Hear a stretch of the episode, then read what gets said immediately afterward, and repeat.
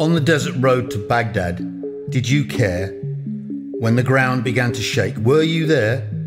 With the dead along the streets, little kids beneath old sheets, was there time between your meets? In your chair? Did you care? Was it fair? I'm looking for a shadow, hoping for a drink, walking past an IED and trying not to think, fighting for a general a thousand miles away, eating lousy rations while he tries to cut our pay.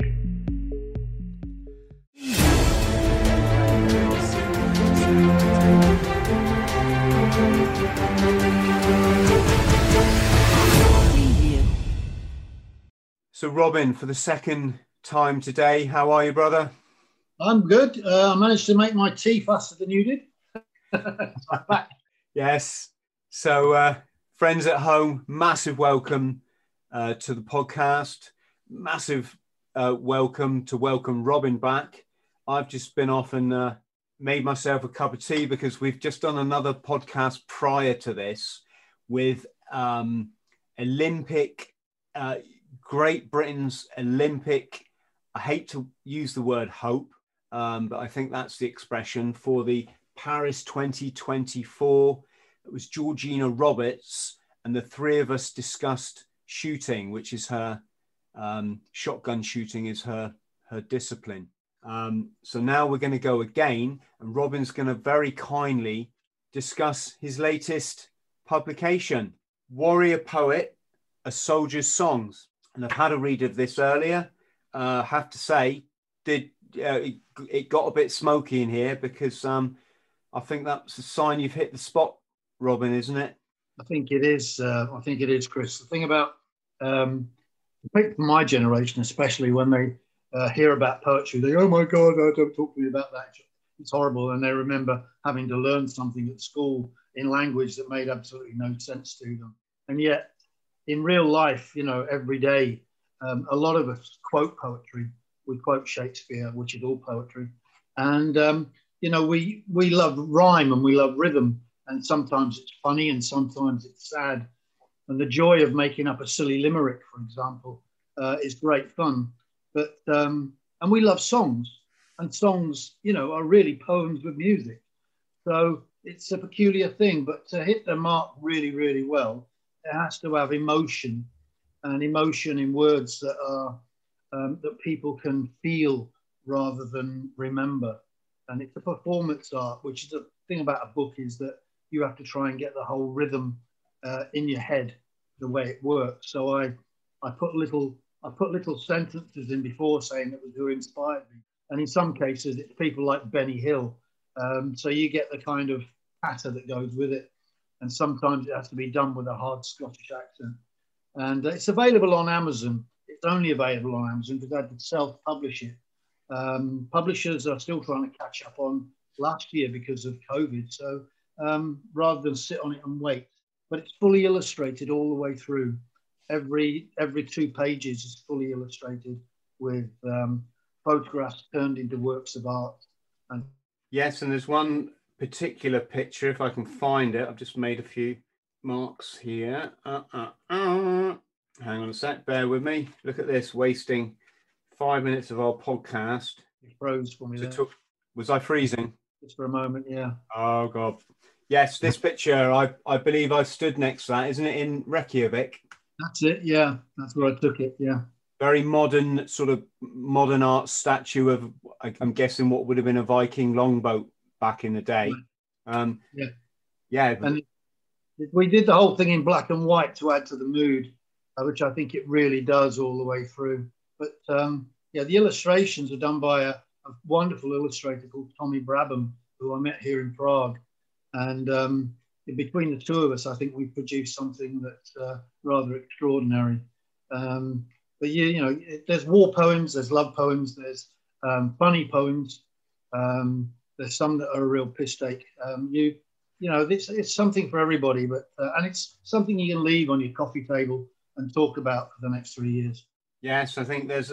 Um, I'm just going to say here and now, friends at home, what what an absolutely excellent gift to give to anyone not just whether they've been a veteran or not, but, but particularly if they have, um, this is going to resonate. this picture caught my my eye. Robin, is that the? Um... That's one of my old friends, Stewart McLaughlin. Yes. And, um, he um, he was killed just after the assault on Mount Longdon with three para, um, and uh, I say he's the probably the only person I ever knew that I ever absolutely regarded as a hero, a great friend. I read all about his exploits, his bravery. Um, oh God, putting myself on the spot here in that wonderful book um, written by former para. I usually have my books on my shelf to jog my memory. Uh, Vince Bramley. No, I don't uh, know. Vince Bramley wrote a book. I think it was called something along the lines of Descent into Hell. For anybody watching who wants to read it, go into the notes below this video and you'll see my shop, Chris Thrall's um, shop, and that book is in in my shop. It's just, just basically a direct link that takes you to Amazon. Um, lots of people said this gentleman should have won the Victoria Cross. Uh, uh, did I get that right? Yeah, I agree with that entirely. If anybody deserved a VC uh, in the Falklands, it was uh, it was Stewart McLaughlin. He fought tirelessly on that mountain, um, taking over when when the higher command was getting killed, leading the younger soldiers and setting the example um, as they took out the enemy trenches, took out a lot uh, a lot of enemy, and then sadly, ultimately toward I think even towards the end of that battle, lost his own life. No, he, he was he was wounded and um, he was walking back uh, to the medical aid station, and, and, an artillery shell at random killed him. Gosh, mm. uh, awful.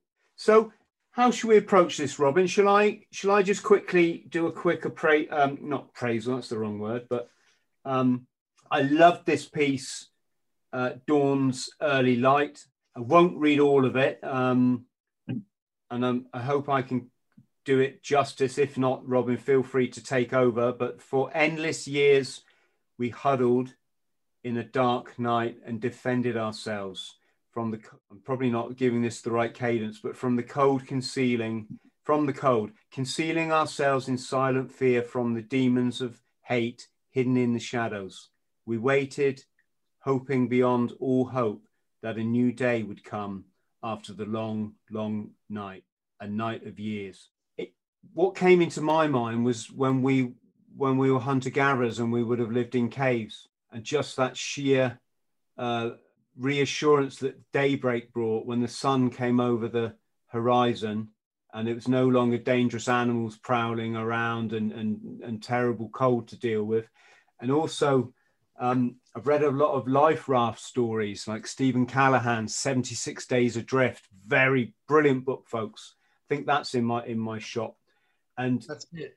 That's it. It's, it's about holding on when everything seems lost and holding on and holding on, enduring the uh, bad times. Um, say about people who are in despair. Um, hold on. Yeah. Yes. And so it's uh, about that. And it's the last poem in the book. Um, so that, you know, there's some very profound stuff in there. There's some really funny stuff in there too, because you know you don't want to be all doom and gloom and misery. Um, you know, the the the one on uh, I think it's on page two, which is uh, useless banker. um, you know, I mean that's a funny one. I can read that for you quickly. Yeah, if you go for it. You're going to do it better, more justice than I than I probably did. Yeah, yeah. It says it's a simple poem about excuses useless banker. You can't blame me for what I do. It's not my fault I work with fools. I tried for top celebrity, but ended up making people tea. I want to blame my mental health. Perhaps I'm lacking mental wealth. I couldn't cope, I couldn't work. I called my boss a stupid jerk. I couldn't wait despite the shapes, the drugs I took, put on the brakes. I didn't learn to read and write because my attitude was shite. I couldn't go for a position. Work inflames my skin condition. I think that I should get more breaks. I think my mum should make me cakes. I think that I deserve much more. I really, I'm really worth the pay of four. It's not my fault. I'm not a banker. I'm really, God made me a useless. I think we all saw that that line coming. yeah. Um, this one I think is going to touch uh, deeply in a few people's heart. I haven't got my glasses on, but about the sinking of the Sir Galahad mm. at Bluff Cove in 1982. memories of the weather clearing, the sun shining, and the blood flowing in the water. And the beauty of this, it's it's so simple. Um, it's both novel and and and um, just this the beauty of this is is the simplicity of this is beautiful. I think. Sir Galahad, grey ships, grey seas, grey skies, blue skies, red ships, red skins, red seas, and that was um oh um ah no it's gone we'll we'll the Welsh Guards. Um, you know, the, the jets came in, bombed them while they were on the ship. Yes, Yeah. I was just trying to think of the Royal Marines officer's name who who was absolutely incandescent about it because I think he was in charge of amphibious landing and he told the Welsh Guards to get off or apologies if it wasn't the Welsh Guards he told but he'd he told he tried to organize them getting ashore and getting dug in and That's right. Exactly, that's exactly what happened. The uh, Royal Marines were on shore. Two para were on shore with them, but the Marines sent out um, flat platforms to bring the troops to shore um, before dawn or just after dawn. And um, they, um, the the commander of the guards officer in charge said, "I'll bring my men ashore when I want to." And um, uh, a- short time later, the jets came in and um, hit the ships with the bombs and lost a lot of men. A lot Yeah. of men. Should Yeah. say hello to my friend Simon Weston. Simon, if you ever get to watch this, very graciously came on the on on the podcast. What an incredible, incredible human being. yeah, does a lot of good work for other people. He really does. Can you read this one to us, Robin? Page thirty-nine. I think that's a picture uh, a, a lot of us dads will relate to. yeah, that's a that's a photograph that my wife took just after I got back from the Falklands. My um, first son Alex was born ten days after the surrender, and um, that's me holding him, and it was called First Meeting. In the Mar- in the Marines, Robin, we'd say get a haircut. In fact, get two haircuts. Uh, first meeting. Hello, here we are, both with our roles. Mine father, yours son, a joining of souls. Yes, and that last line, I think, is where some fathers fall down, isn't there? You know, there's that that bond between a father and his son is so powerful for that little boy, and it's a commit. It's a commitment, Robin, isn't it? Yeah, I, I, I, wrote about it back in with my first book, Fighting Scared, my autobiography. And I said I felt that somebody had joined a, a, a piece of, of something, a joined between us, like a cord joined between us um, that could never be broken. And if it was, it would be one of the most painful experiences I could ever, ever imagine, you know. And that's the same with all my children. Yeah. I sat um, when I worked in Mozambique, a place we've both both worked in. I was there as a um, let's, let's I was actually there as a development instructor, but my role at the top, the, my role was a teacher in a street children's school, and I sat on the beach in Nacala, Nacala Porto, which was near to the, the village we worked in, and I was there. One of my students, Shamfar, obviously a child, um, and being a street child, I said, "Well, you know, what what happened to your dad?" And he didn't answer. And when I sort of looked, he I, I could see he was trying. God, it's going to set me off now. He, he was trying not to burst into tears, and he said, "You know, matar in the Guerra Grande, like killed in a big war." Um, and even though you know, fortunately, I've still got my father, I I, I just knew the how tragic that you know to lose your dad, the the one person a boy looks up to more than who's going to look up to more than anyone else on the planet, to have them taken away and taken away by war. Um, God, we were both in tears, Robin. It was it was awful, absolutely awful. Nacala. I was in the Nacala on Christmas 1990 or 80. Um, I was part of that war. I was a major in Frelimo, working out of Nampula in the north. And at Christmas, we drove to the sea, um, which was a bit risky, but we decided to go for it because we were very short of food and um, there was plenty of food on the coast. And um, we got uh, we got on the coast there, um, managed to get some fresh fish and some meat and some even some champagne and some beer. And me and a guy called Roger Brown, we set off up the coast and we're going to have Christmas Day having a barbecue on the beach by the sea, looking out at the ocean, rather than the uh, situation inland where there was a pretty tough war going on, starvation. And um, as soon as we arrived, there was nobody there. And then people started to gather around us, um, wanting a piece of what we had. And I got quite upset because I was like, this is the one day of the year where I want something for just for me and you people. And I was getting quite upset about it and quite angry.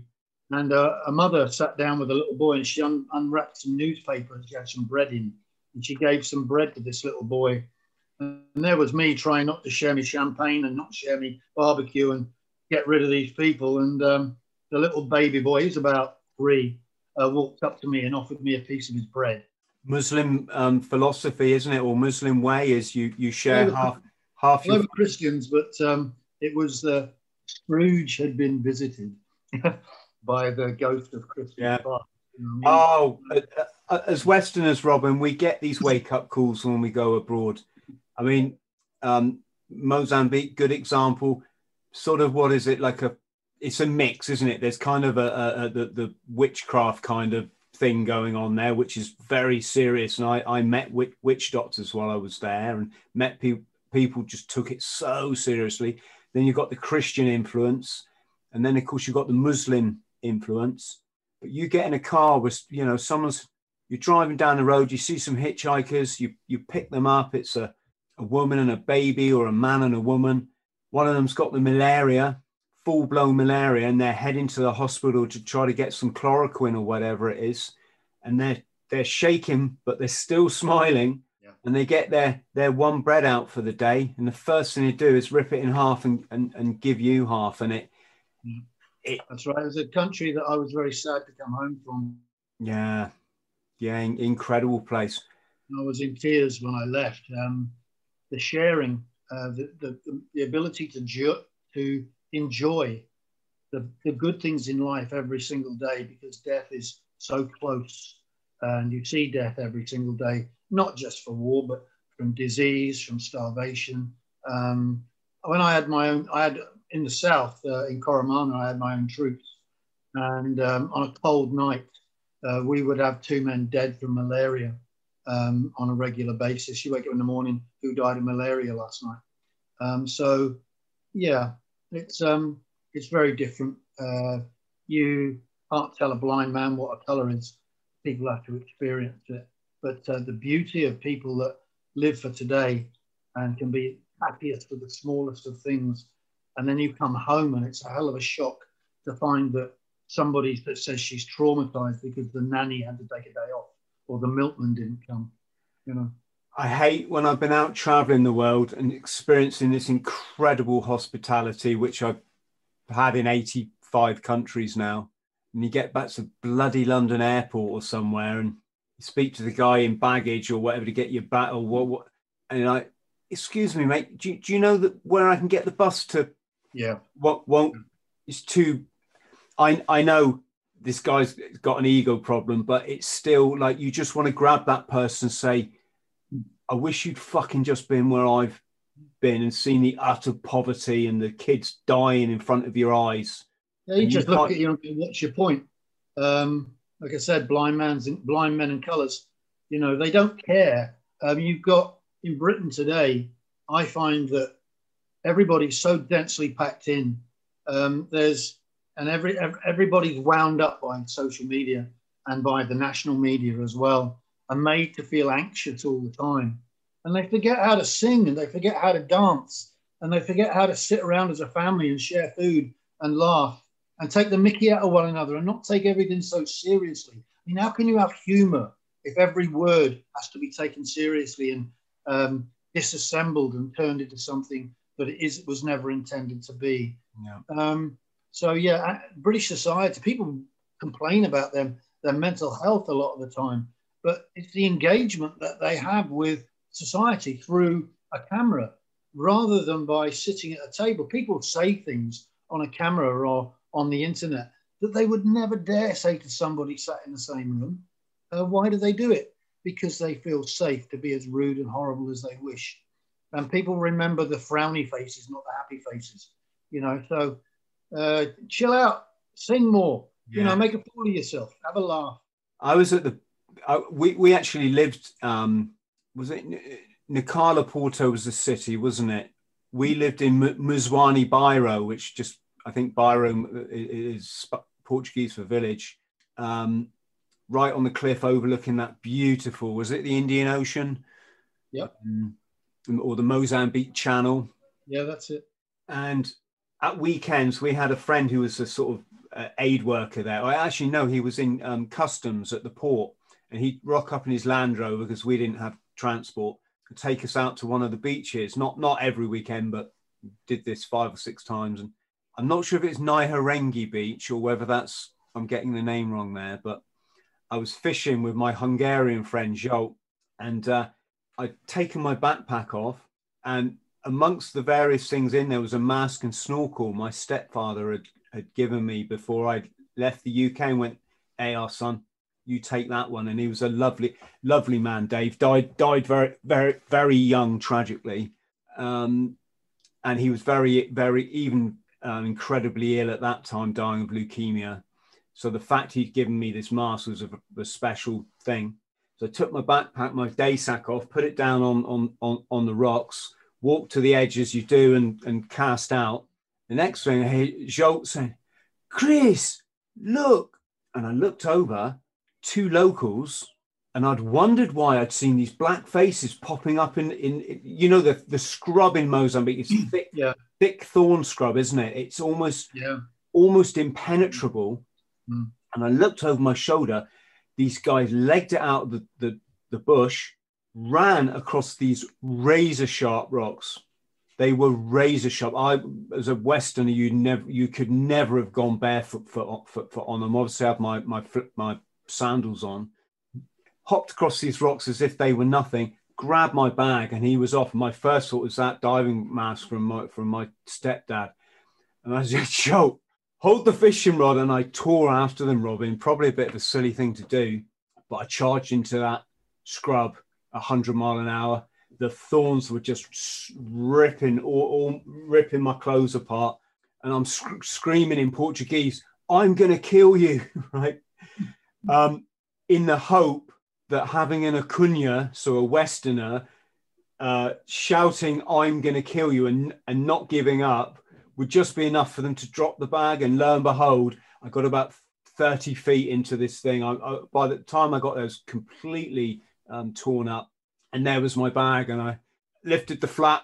Oh, it was all, all still in there, including my bottle of rum.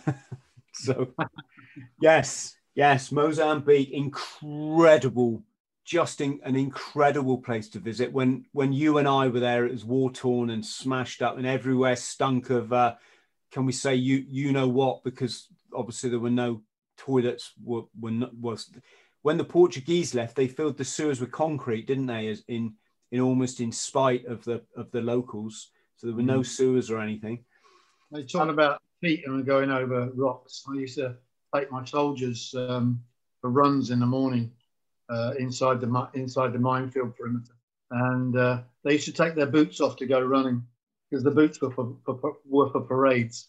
Yeah. And um, you know, so when they were in uniform properly, they put their boots on, but they preferred it without them. But their their soles of their feet. When we finished the run, they would be pulling camel thorns out of their feet and just you know no big deal. Mm. Unbelievable. We used to hold football matches at the school, and um, the lads would rock up. Only half of them had training shoes.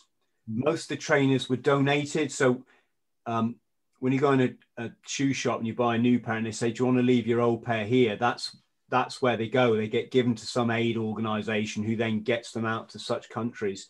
So only half the guys would have track um, training, a quarter rather. And what they would do is one would wear the right and one would wear the left. Doesn't matter, even if you were a, a right foot striker, that you you might have a left, just just the left. Uh, the kid, the football the, the kids played with, not not not in this case I don't have a proper football for these kind of Sunday league matches yeah. But the children in the school, they'd get a carrier bag, twist it up, wrap it around itself, get another carrier bag, twist it up until they had a football sized clump of carrier bags that they then bound with with a string, and that they had nothing else, Robin. Well, I don't I don't need to tell you, do I? They didn't have any Western toys, nothing. Some You of know, them when, were when they're um, worried about illness, when they're worried about their family, when they're worried about enough food, when they're, um, you know, when they're worried maybe that the roof's coming down because you've had a hurricane or something like that, you know, they don't have time to worry about their mental. They only worry about what's really, really important on a day to day basis. Um, if you ask them something along the lines of, you know, how do you feel? They would tell you how they feel in that moment. They wouldn't be worrying about how they're going to feel tomorrow or how something's affecting them. They would they're just getting on and living life, and um, it's not a bad idea. Yes, exactly. One of the poems in your book, you might have to give me a steer or I'll be here forever. It's the one about the mother, wasn't it? We were discussing it earlier. Yeah, unspoken love. Yeah, what page are we, we on? Just so I can Near the, yeah, it's near the back. It's coming towards the end of the book, unspoken love, and it's about my. It's my mother died when she was 37. She had me when she was 17, and so yeah, it's page 89. And um, when you're a, a selfish young person, are getting on with your life and growing up, you don't have much appreciation for your parents.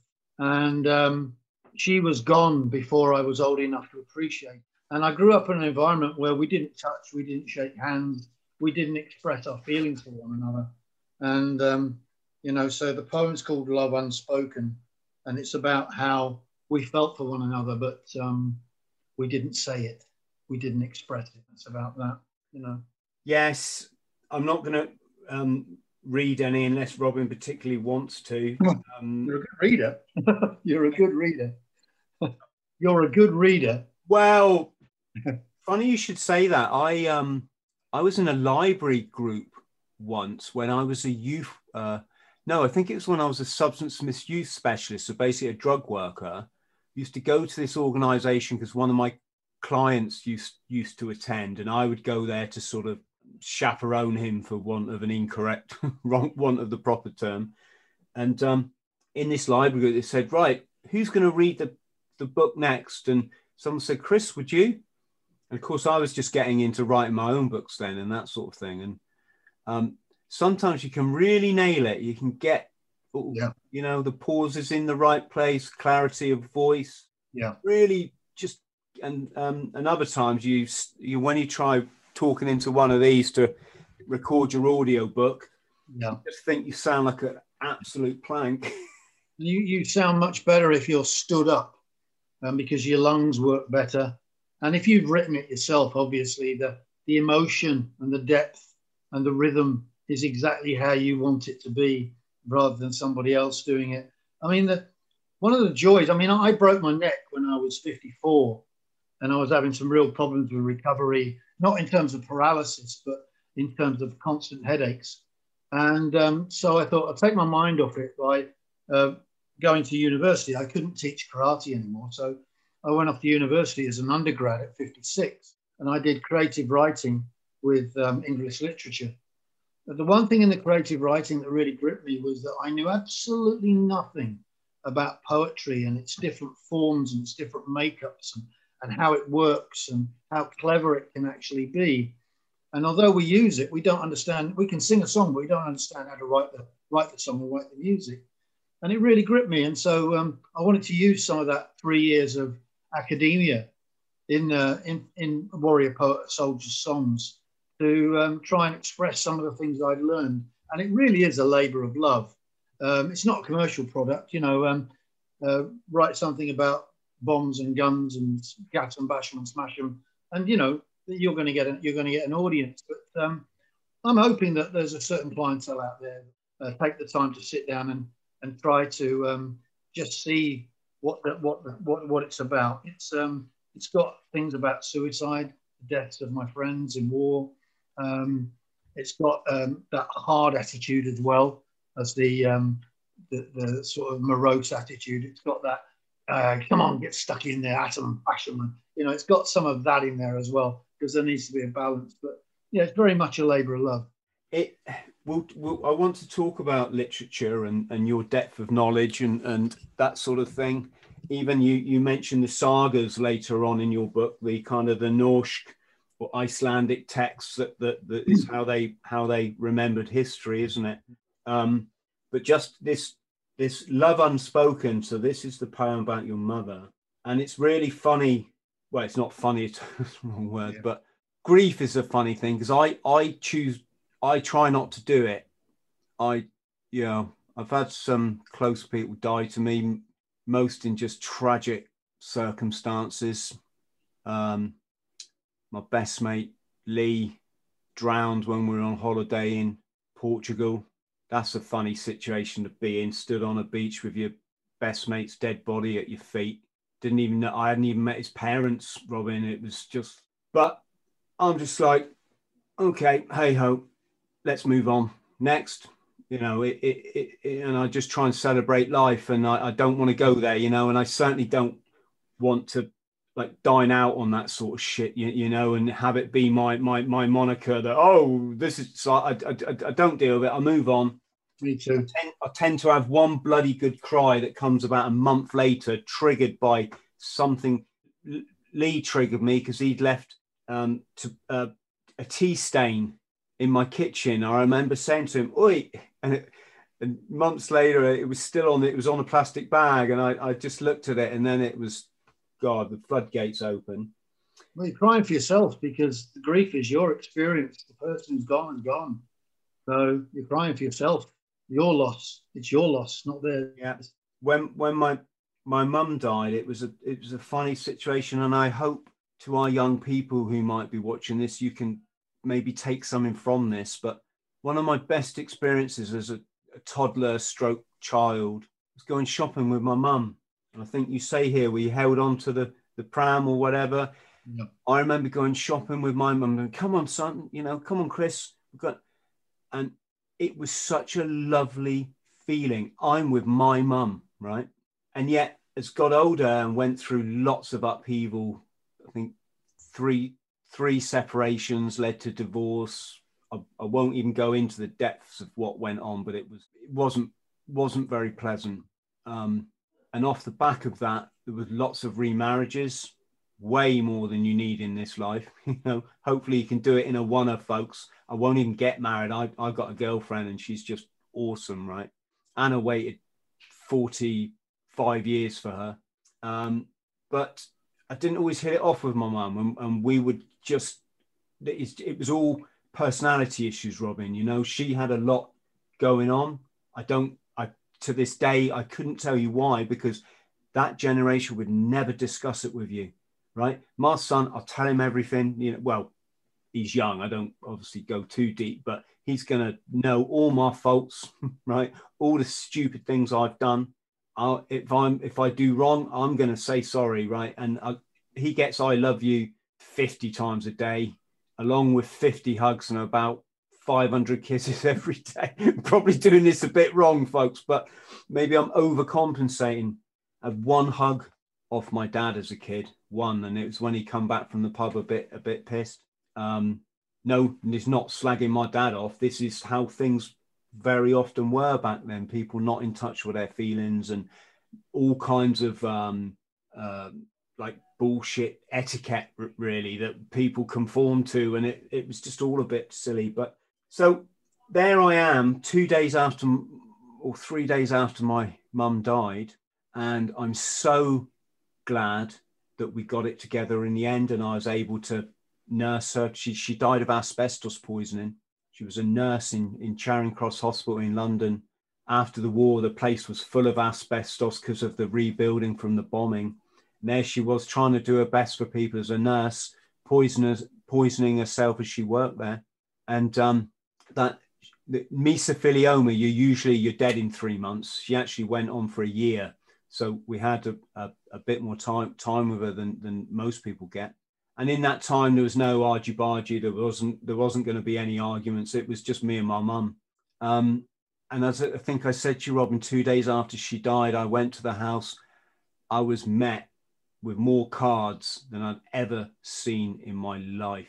So I start to read them you know, one at a time. And it's, and it was to her husband at the time, who was a chap called Paul.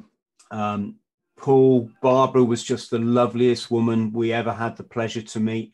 Every time I walked past her showing shops, she, you know, she would wave. Every time I took a pair of jeans in, she'd just take them up. For, Robin, I'm reading about a woman I never knew. I never knew this, you know. Um, so I'd encourage anybody out there, don't get over whatever you're try and understand your parents because if they're a bit knobby, it's probably because they've had a bit of a shit end of the stick themselves, right? And they ain't going to change. It's just, it seems to be the nature of things. People have a lot of pride and, well, get rid of your pride, you know, give your parents a hug, tell, tell them that you love them. And, uh, you know, don't do what I did, which is find out two days after they're gone. Um, Mum died, God, years ago now, Robin, but I think it's only just, I'm only just starting to think about it now. Um, so thank you for your, thank you for your poem. Yeah. I hope somebody can engage with it. Yeah, that's wow. the thing. You've you've done you've you've achieved what all writers dream of, which is you've got one person who's engaged, and that's all you need, isn't it? Anyone else is a bonus. Well, I'm I'm I'm, I'm proud of it. Regardless, um, it's um, it's a work of art, and um, you know it, it has a limited audience, but uh, I'm glad it's out there. I think um, I think it's worth it. yes, you're obviously very well read, or, or well, there's lots of books out there, aren't there? So that's kind of subjective. But is that how did you get in? Have you always been a reader? Yeah, I've always loved um, books. I love books more than television. um, I think um, being a soldier, um, you know, I didn't the idea of going into the TV room and not being able to watch the program you want because the other lads are watching Top of the Pops or something, you know. So um, mm. you, uh, I, I, I, could, I could escape in books. I remember being uh, stuck up in the barracks in Northern Ireland, um, you know, reading um, Leon Uris' Trinity, um, and then gradually getting into more and more books, and then being in the jungle. And um, you know, once it gets dark in the jungle, you don't move. So you like light a little candle, and then you can't sleep because you're not maybe not that tired. So you light a candle and you get this big book that's going to last you for the four or five weeks that you're there. And um, so you start to read more and more. And nowadays, I tend to have about six six books on the go at the same time, but different books. So I'm reading. Um, what am I reading at the moment? I'm reading Barack Obama's A Promised Land. I'm reading The Rise and Fall of Communism. Um, I'm reading um, um, a Stephen Hawking's book I can't remember the title of. But um, and I leave them around the house, and the most difficult one I leave in the toilet. uh, um, and they're, they're, different books, but they're um, words. Words are power. Mm. If you're eloquent, I mean, so many people out there that want to say something, but won't say anything at all because they don't feel that they have the vocabulary to express themselves. So Mate, words most, are power. Most of, most of the ones that express themselves to me haven't got the vocabulary. It doesn't, doesn't yeah. seem to bother them. That's right. Um, you know, so but there are people that really have something important they want to say. And if you say it for them, then they're, they're really pleased because they go, yes, that's, that's what I wanted to say. That's what I meant. He said it for me. Good for him. And um, reading reading people, you know, I mean, I'm, I'm, I'm a great admirer of Barack Obama. Um, and I'm a great admirer of Boris Johnson as well. But reading the eloquence in their, in their language, and some of it's written for them, but it, means a great deal to me. And I, I, I take little notes and go, how I wanted to say it. That's how I'm going to say it in the future because um, words are power. Um, we're all people control us with their words, and they lift our emotions and they drop our emotions. It's what theatre does. It's what music does. Um, so, and poetry is emotion in words. So that connection. So a lot of us get frustrated because we're angry about something, but we can't express it. So we do it with swear words or frustration because we can't actually say what it is that's making us angry in a way that won't make the other person. You know, so, ooh, you know, we, we yeah, rely you, on our body language or telepathy. You've perfected the art, haven't you, of replying to people? I've noticed that on your social media. You're you're always very gracious. Hmm but quite direct and and um, yes, I think it's good. I, I it's it's a diff, it's a difficult place to be when you're in the public eye and you've got social media because is that your page where people come to celebrate you because they enjoy what you do, what you say, what, how how you enable their lives? Um, yeah, I mean, I've got I, have got the old wise, wise old paratrooper stuff that goes out, you know, which is what I named uh, my little trilogy of books, wise old paratrooper books. But I kept coming out with these little short uh, maxims, these little short sayings that um, would carry a message. And so, you know, the wise old paratrooper tag started to attach to me. And then you start to get people asking you in private on Messenger for advice. And many times they start by attacking you. So they're going, you shouldn't have said this, you should have done that, you're an, an effing this and so on, you know. And then you start to talk back to them in a reasonable and understanding way. And in, in some cases, not in all, in some cases, you end up being their counselor or their guide. Mm. Um, so that's that's quite humbling and quite nice too to be able to use your language skills with with a certain amount of benefit to others. Well, that's teaching as well. That's what teachers do. And I love teaching. So there's an aspect of teaching to those comments. But when you come across people who open an engagement on social media with an insult, then it's best just to block and delete. block and delete.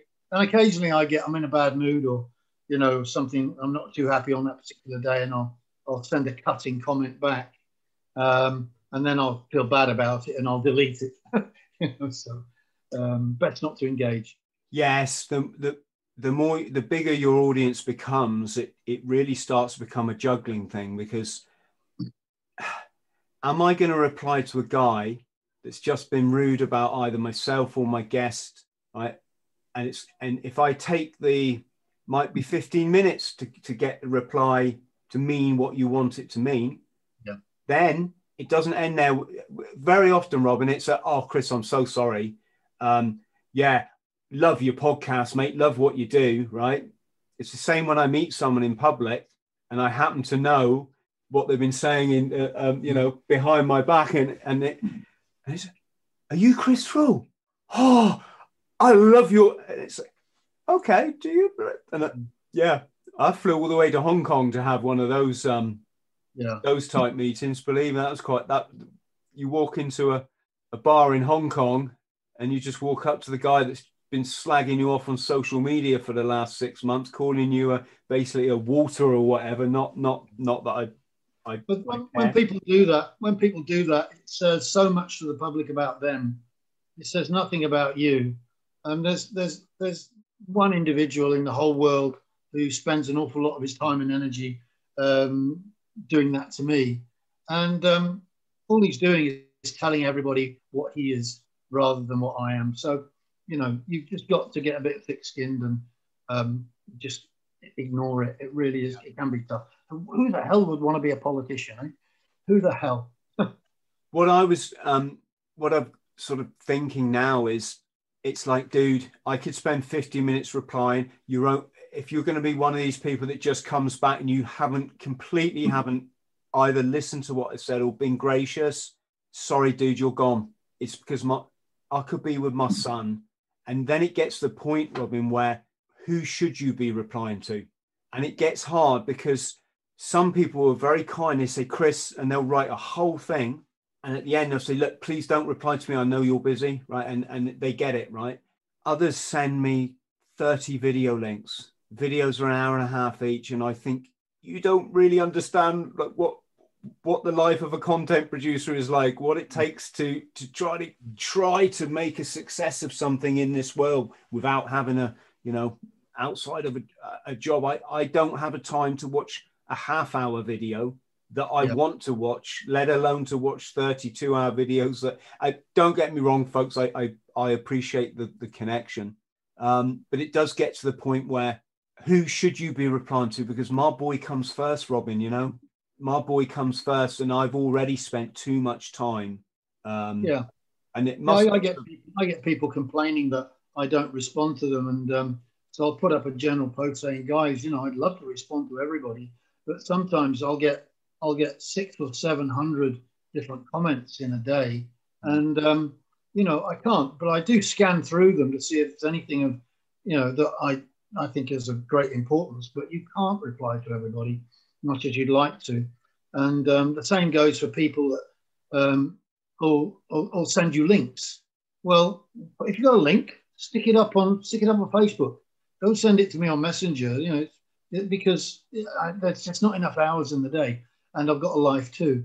Yeah, I'm having to start to get team members involved now, but and, and I've got wonderful people on the on the on the team um, because there just there isn't enough hours in the day, is there? That no. and it's not. It becomes not fair on you in the end because I can sit here, get to the end of a day. I might have been up since, well, this morning I was up at four, um, out running, I think by half four, shower for five.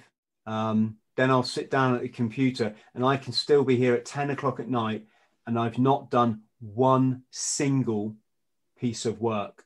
I've just spent it replying yeah. to this, this, uh, the emails that just keep coming, the comments keep coming, the messages, and you've got to ask yourself, hang on, what am I? Am I? Do I produce stuff, or do I just? Yeah, don't think there's a. I definitely think there's a way to get a balance. Um, I can understand people like the Joe Joe Rogan who, you know, he just um, doesn't reply to any. I think he's got. Well, that's, that's, you you need to when you get to that level of celebrity. You you just need to um, let people know that you know you're you're seeing their stuff, but you haven't got time to uh, get back to them and um, and carry on and not not worry about it because five minutes later they've written it and they're not worried about you. yeah, exactly. Not, and if somebody's doing something negative, sometimes they're just getting some kind of satisfaction at, at prompting a response from you anyway. Mm. Um, people people who put up an insult shouldn't expect you to read the next sentence because I don't. if it starts with "you're a twat," you know, then um, then that's it. It's blocked and deleted. The rest of it doesn't count. it's not there anymore. It's sad that there's so many unhappy people in, in, in this modern life is creating more of this. There was a time if you engaged, interacted with another person, you you had to be polite. It's just the way it was. If you, you didn't, punched in the nose. if you didn't, you got one of those, and then you went. Do you know what? I'm actually going to be a bit more polite. But yeah, funny, funny life, isn't it? Balance. I mean, you you mentioned earlier on about doing your um, your ten secrets for success, and there's a, exactly that point in it.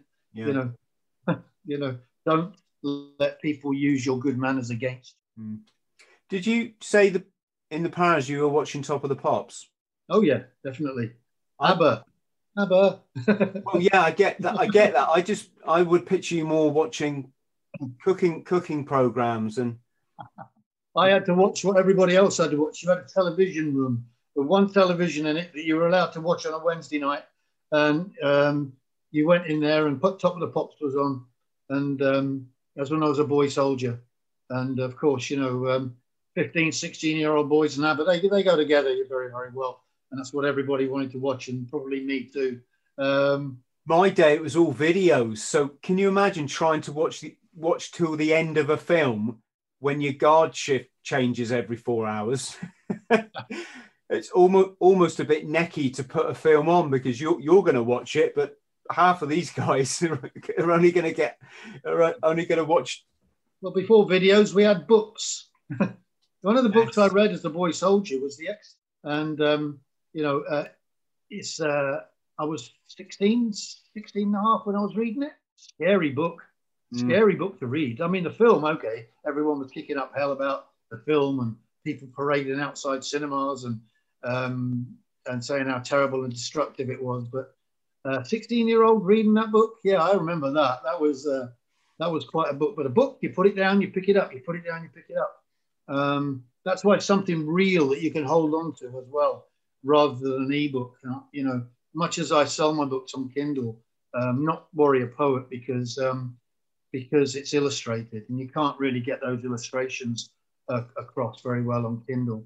But um, so that's going to be that's going to be what it is.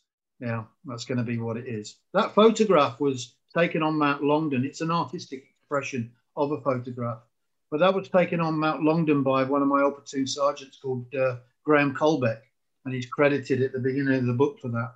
Um, so it's a, it's an actual. It's not an it's not an imaginary scene. It's a real scene. I just, I'd encourage anybody to read Vince Bramley's book. I think it's called Excursion to Hell. As I said, I'm not sure if I said it in this podcast or the one before, um, but it's if you look at the description below this video, that says Chris Thrall's shop and all the books in the podcast you can find there. And there's also all the books that I've loved in my life that really have helped shape the person that I've become. Um, someone that's just massively wanted to see the whole world in latter life, who's taken up the sort of extreme endurance stuff. It's all off the back of I'll read a book and go, I want to do that. Um, yeah, Vince Vince Bramley's book about it mainly centers on the attack on Mount Longdon, and it's just an eye opener. Yeah, real, real, real eye opener. Yeah, that um, you know that was uh, that was that was real soldiering without any doubt at all. You know, I mean, all soldiering where people have got guns on the other side and shoot them at you is real soldiering. I'm not putting anything down, but you, it's the last time that the Air Force, the Navy, and the Army were involved in together in combined operations um, and um, in, a, in, in, a scenario that was straight out of, in some ways, the Second World War. It really was. Yeah, bloody RAF had to do some work, didn't they?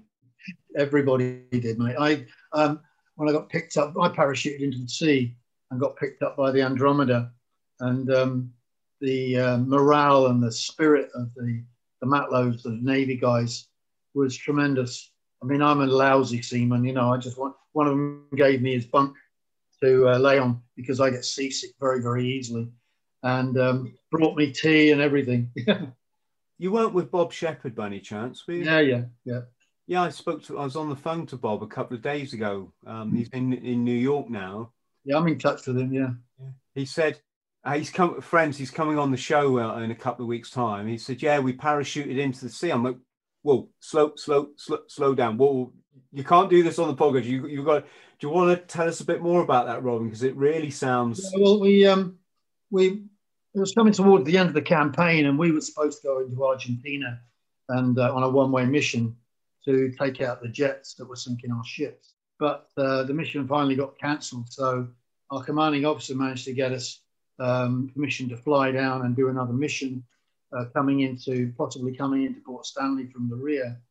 Um, but so there were two aircraft with 65 SAS soldiers bursting to get into the war still, um, flying down. One of the aircraft's um, refueling nozzle broke.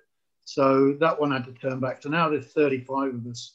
And uh, we get down there, and um, all our equipment has been uh, prepared by the RAF uh, in one ton boxes to go out the back on heavy drop parachute. So we're all standing there waiting to jump out in dry suits. Out goes the uh, out goes all our equipment, and all the parachutes come off. And so um, and we follow it out, and all our equipment is bombing the ships that are waiting in the sea to pick us up. So there we are, you know, 35 men from B Squadron, 22 SAS uh, arrived to take part in the war and um, our kit, most of our kit goes to the bottom of the ocean. Um, we get picked up and put on the ship. But the Argentinians, fair fair, the Argentinians heard that these 30 men from B Squadron 22 SAS had arrived, and uh, two days later they surrendered. So, yeah, job done. Hey, they're only human, mate. I'll tell you what, if you have, any country wants to get kitted out for for for for a conflict, just hoover up the bottom of the South Atlantic, isn't it? I think all of our a lot of our equipment went went down there, sadly. Yeah, a lot of a lot of a lot of good ships, a lot of good men as well. Yeah, and a yeah. lot of good uh, good Chinooks, wasn't it? Well, the Atlantic conveyor was first hit when it was in uh, San Carlos Harbor, and um, went down with our Sea Harriers. Yeah. Yeah, incredible, incredible. Can we do our um, ten points?